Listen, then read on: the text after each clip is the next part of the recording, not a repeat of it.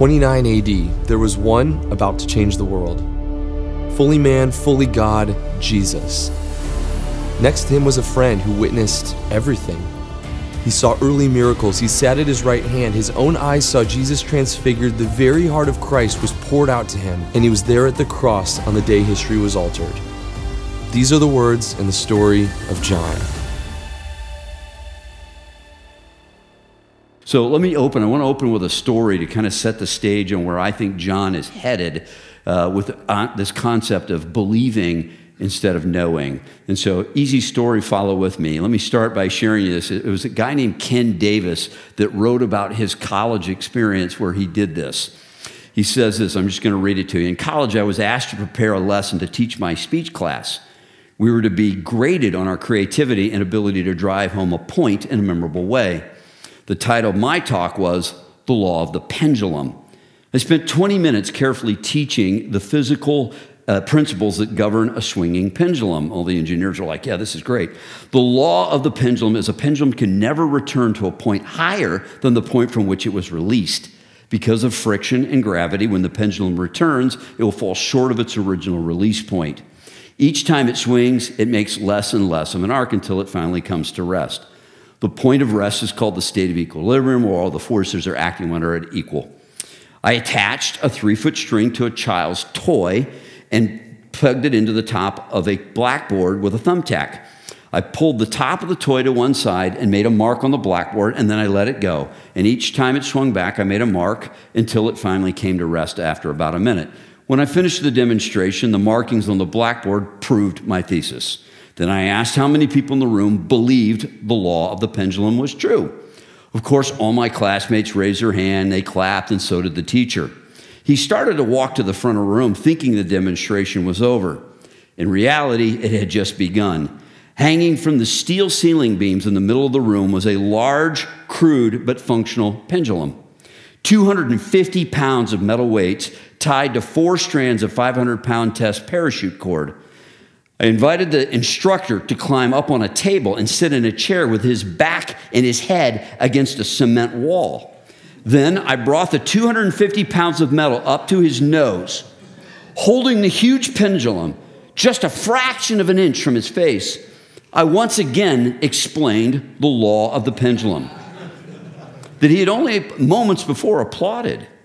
If the law of the pendulum is true, then when I release this massive metal, it will swing across the room and it will return short of the release point. Your nose and face are in absolutely no danger. After that final restatement, I looked him straight in the eye and asked, Sir, do you believe the law is true? There was a long pause. Some beads of sweat I could see formed on his upper lip. And he quietly and very weakly said, Yes. And then I released the pendulum. It made a swooshing sound as it arced across the room, and the room was silent. This is a lot of weight moving. At the far end of the swing, it paused. And then it started coming back and it started accelerating. I never saw a man move so fast in my life. He dove from the table, deftly jumping around and dodging the swinging pendulum. As this pendulum came to a stop, I asked the class Does the professor believe in the law of the pendulum? And the students unanimously shouted, No! And I looked at the professor and he said, I guess I don't believe. John wrote his gospel so you will move from knowing Jesus to believing in him and following him. Are you a man that truly believes in Jesus and follows him? Or are you a guy that knows him and simply follows him online? Let me pray for us as we start our lesson of John. Heavenly Father, we love you and we thank you and we praise you. Lord, we desperately want to believe in you and not just be guys that know about you. Father, move us now. We're going to give you 24 weeks of our heart, our minds, and our life, Lord. And we ask that you meet us there and transform us, Jesus. Lord, I beg that anywhere along this way, that the teachers, myself included, that we teach whatever words we use, however way we communicate, it does not get in your way. Don't let us block your Holy Spirit from communicating whatever it needs to communicate. Lord, help these men hear you and Jesus most of all. Help them have a passion to follow you, Jesus. In your name I pray. Amen. Well, we're going to start. We're going to move through this fairly quickly so we get done in a, in a good amount of time. But I want to talk about the Gospel of John and who wrote it. Um, and so you think, well, that's kind of the most stupid thing in the world we're going to talk about, right? John did, right? So somebody said, Boy, you better know your Johns to do this study, right? So the author did not identify himself in the gospel, except to some degree in the very last chapter, in chapter 21, where he says, This is the disciple who testifies to these things and who wrote them down. We know that his testimony is true. Scholars believe that much like Paul, who was going blind, who used a scribe to write most of his letters because he had bad eyesight. John was aging. He was getting into those really latter years of his life, and he was not at deft at, at, at writing down what he needed. So the elders of the church that he belonged to in Ephesus summoned forth a scribe to come forth and help John write down these sayings. And so when you read the statement that says, We know that this testimony is true, that's the scribe saying, We know that this testimony is true. The elder saying, We know this is true. They're responding to John. And so this is a, is a very strong indication that John, in fact, did write it, and he used a scribe to help him write this statement down. Modern scholars have debated this uh, authorship, but they stand in stark contrast to the early church fathers who never debated this. They strongly believed it was John the Apostle that wrote John's gospel. A couple of people that you might know, most of us don't, but there's guys that you'll read about. One named Irenaeus assigned authorship to the Apostle John because he had read from Polycarp, who was a disciple of John's, about 100 years AD, 20 years after this was written, that this was truly a gospel written by John. So Polycarp and, and uh, Ignatius of Antioch were both disciples of John, and they frequently quoted this gospel as John's gospel. These are folks that were literally, we have documentation from those men that were there within 20 years of John writing it saying that's what it was. You just can't find ancient uh, documents with that level of accuracy and attestation. Other uh, leaders at that time, Heracleon, Theophilus, Clement, Tertullian, Hippolytus, Origen, and St. Augustine, all in that first to third century, were strong Christian theologians that attested that this gospel was the gospel of John. And they didn't debate it and argue over it. This modern debate is a modern debate. It is very new, it's very young, but the ancient fathers did not have this debate. I'm going to stand as I teach John this year on that premise that this gospel was a gospel written by John, John the disciple who loved Jesus, and that's who we'll go with. His anonymity in there, I believe, and I think this is what most uh, scholars would say is true, provides focus on Jesus instead of himself. And when you think about it, if you're sitting with a scribe and you're describing what Jesus said, and then you start weaving yourself into the story, that's kind of awkward, isn't it? That's kind of a weird thing to happen. So it makes sense as he's describing these things that the scribe's not writing it down as if he's John. And so this really makes sense to me that what you're seeing was a common technique then, using a scribe and an author describing it, but not describing himself, so that the focal point is on the person they're talking about instead of themselves as the author. We can see also that John was a Jewish Palestinian. So this is really important. John is Jewish and he's Palestinian. He's from that area. He's got an intimate understanding of the Jewish customs and the tribes of that time that were going on. So this is a key part of what goes on in John.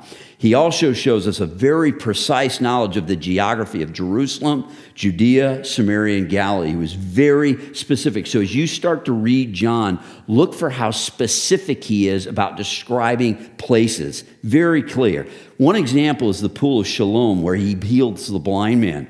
For years, I mean, literally years, they said this Gospel of John was not geographically accurate, and John was probably not on base. And now, in 2004, archaeologists discover the Pool of Siloam. And all of a sudden, all of these people that said it wasn't accurate say it's incredibly accurate because now all the archaeologists are catching up to with what John had said. It's just they were lagging in their science when John, what was saying, was very accurate the whole time. John's considered one of the most accurate gospels of the four in terms of geography and of the culture at the time. Luke 5, 6 through 11 describes John as one of the first apostles chosen by Jesus, an important fact because he spent a lot of time with him then. John's dad was Zebedee. He and his brother James ran a fishing business with their father, and they were partners with Peter and Andrew and their family. Interesting fact when you look at the end of John and you see that they, the disciples go back to fishing after three years of being with Jesus, what would that tell you about the business? That tells you the business was probably fairly large because it was running without the sons, right? That's often normal. You'll see a business that's that large, it can run without key people in it. And it did. And that business kept running. So they, there's a, a, strong belief that, that that fishing business was thriving and it was actually a main supply to the temple of fish. John and James were nicknamed by Jesus the sons of thunder, as our pastor indicated earlier. And that, some believe, was Jesus pointing out their hot tempers. Yeah, he's got, John had a temper. I like John. Yeah, I'm feeling like John already right here. John describes himself as the one whom Jesus loved on five different occasions. And people take that in interesting ways, but you're going to see that a deeply humble John was truly loved by Jesus, and he understood that that love was an unmerited love. And that's what he was describing. It was not an arrogant claim of a unique relationship. He was saying, I'm deeply loved. And I know what that means. I don't deserve it. Don't you wonder why we don't say that about ourselves more often? I mean, think about it. Tomorrow, when you wake up, you should look in the mirror and say, Bill, you're the one that's deeply loved by him. That's what John was saying. He wasn't bragging. Mark 5:37 identifies three men who were the inner circle of Jesus: John, James, and Peter. Jesus chose them to be at every essential moment. Watch for this uh, to occur. It happens in Acts after Jesus leaves. In John 13, 23, we see that John sat at the right hand of Jesus at the Last Supper, a very highly esteemed place to sit at the right hand of, the, of your rabbi. John 19, 25 reveals that John was the only disciple that stood by Jesus during the crucifixion. What does that tell you about John? All the rest were scared and they left. He stayed. He stood by Jesus at the crucifixion. That took an immense amount of courage. Jesus gave John the responsibility for caring for his mother as he's dying on the cross. Jesus could have given that to his brother James, but James was not a believer at this point. John was the believer. And so Jesus honors John by saying, This is your spiritual mother, this is your spiritual son. That's the relationship. This is a powerful moment in this, in this thing, and it points to this renaming of a family, a spiritual family. This is something we all experience. John was the first to the tomb after Jesus was re- resurrected. I think we all giggled at this. And he, and he writes in his gospel that he outran Peter. So isn't this hilarious? John's recorded as having a temper and he's competitive.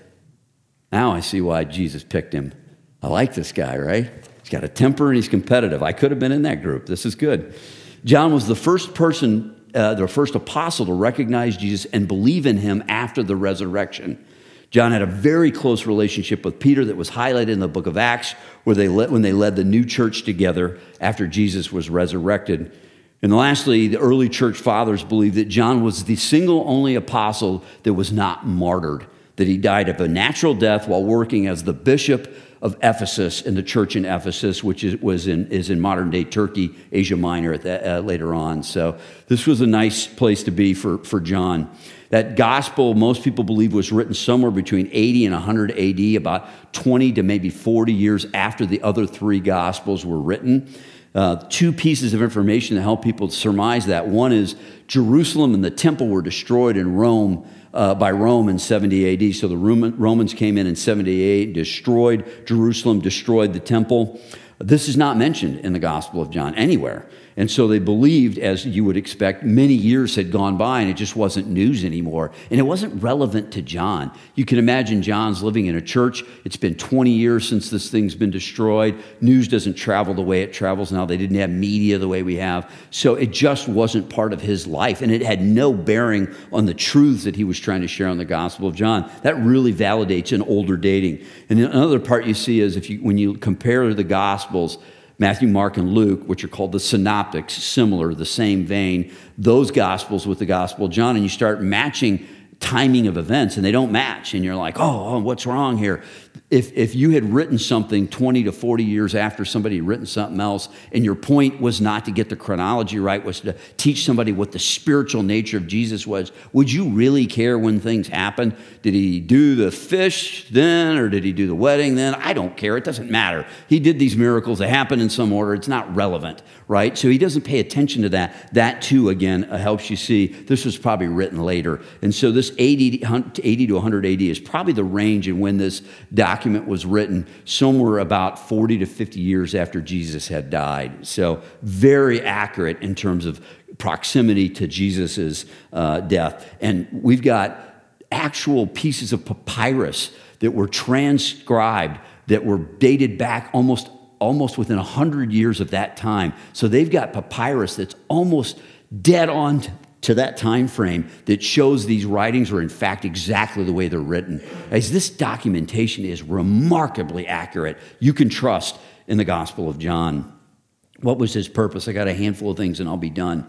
First, in verse 20 through 31, you got to see it. It's clear. John says this, but these are written that all may believe, that all may believe that Jesus is the Christ, the Son of God, and that by believing you may have life in his name. The word life appears 36 times in his gospel. John wants his readers to experience a new life in this world and in the next, not just in eternal life, but life now.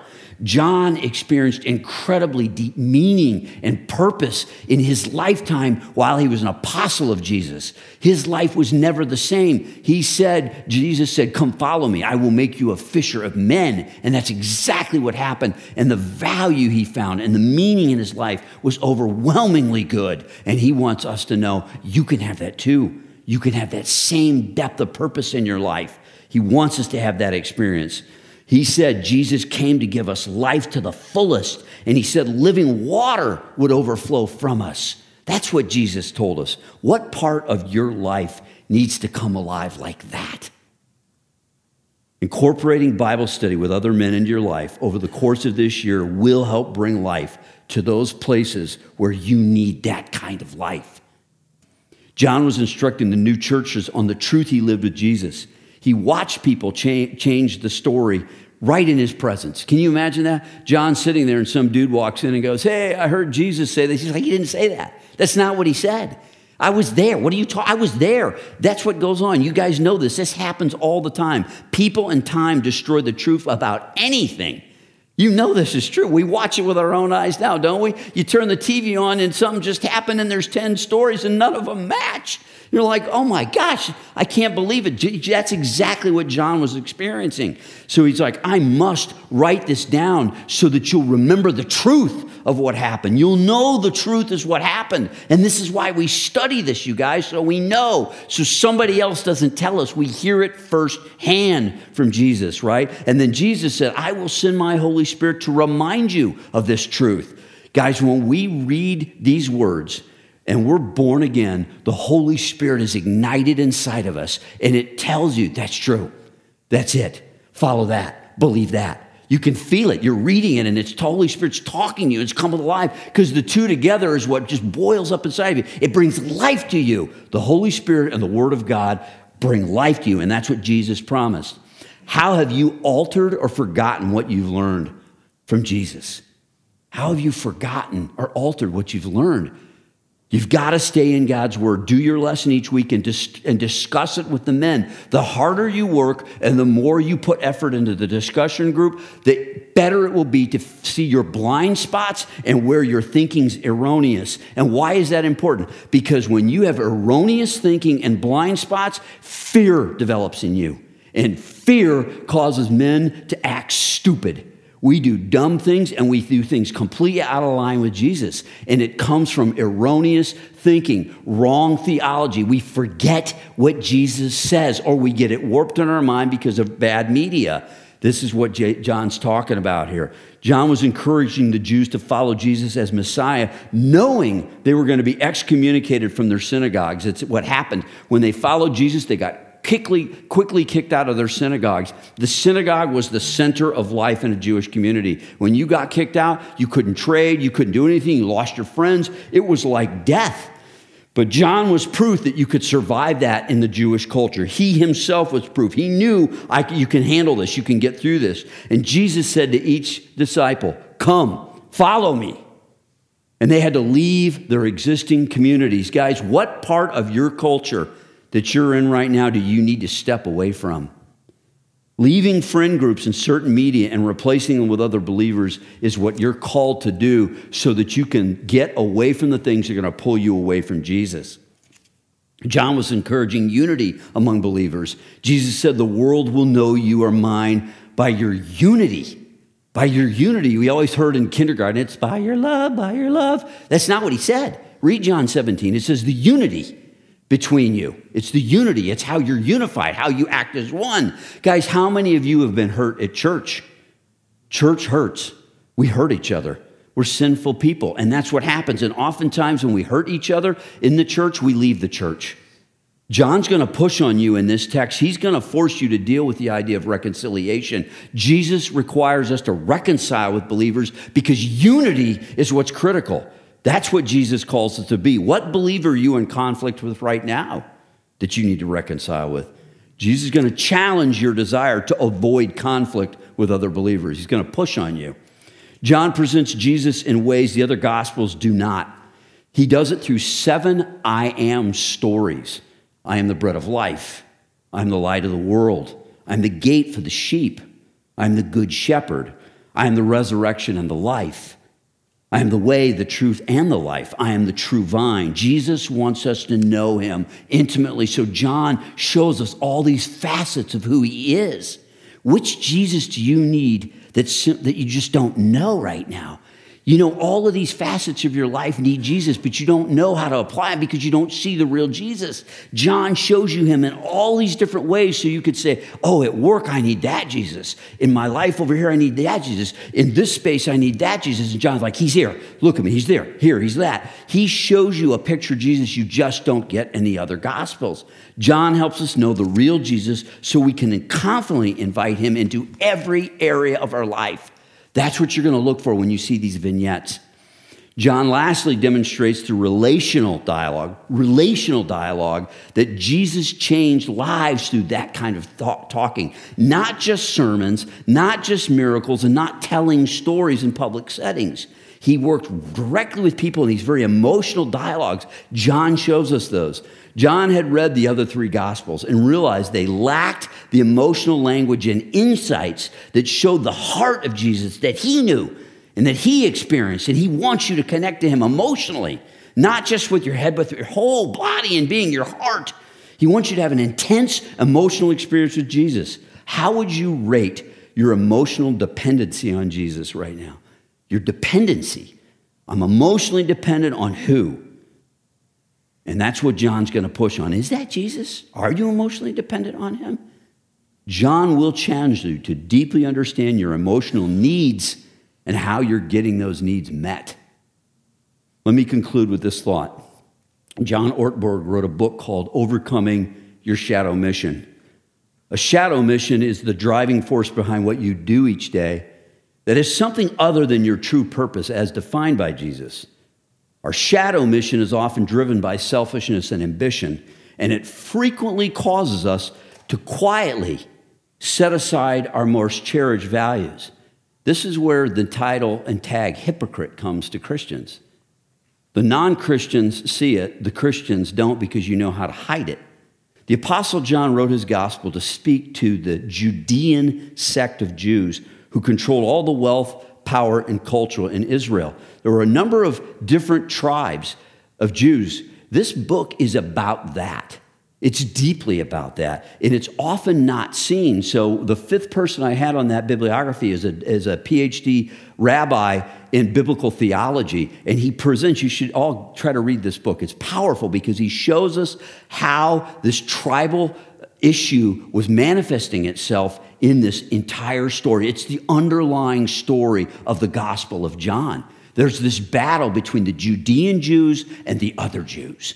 And you're just not privy to it most of the time. We're going to talk about it a lot. He's pointing to that. The Apostle John is helping us see that that group, that Judean Christian group, controlled all the wealth, the power and the culture in Israel. They worked closely with Rome to protect their status. And Jesus was born a Judean Jew. That was his tribe. And they did not accept him because he was a serious threat to their lifestyle. Their mission appeared deeply spiritual in search of the one true Messiah, but their shadow mission was to protect their comfortable way of life at all costs. John's gospel opens our eyes to the possibility that we can and often do have another mission we are running that is subverting our ability to follow Jesus. Being willing to have other people, like men in this room, help you sort through that can be incredibly liberating, you guys. Mine has always been avoiding criticism.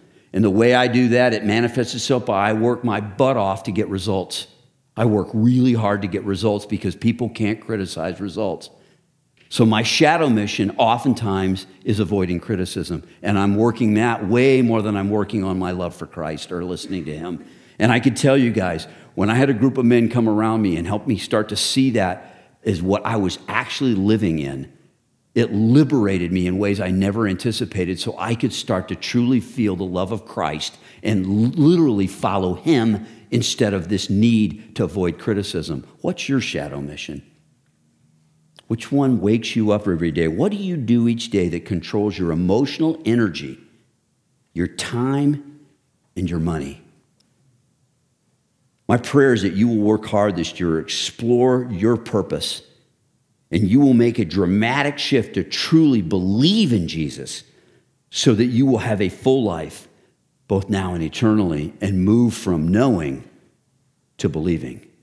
Let's close. Heavenly Father, thank you, Jesus, for this time with these men. God, we want to move.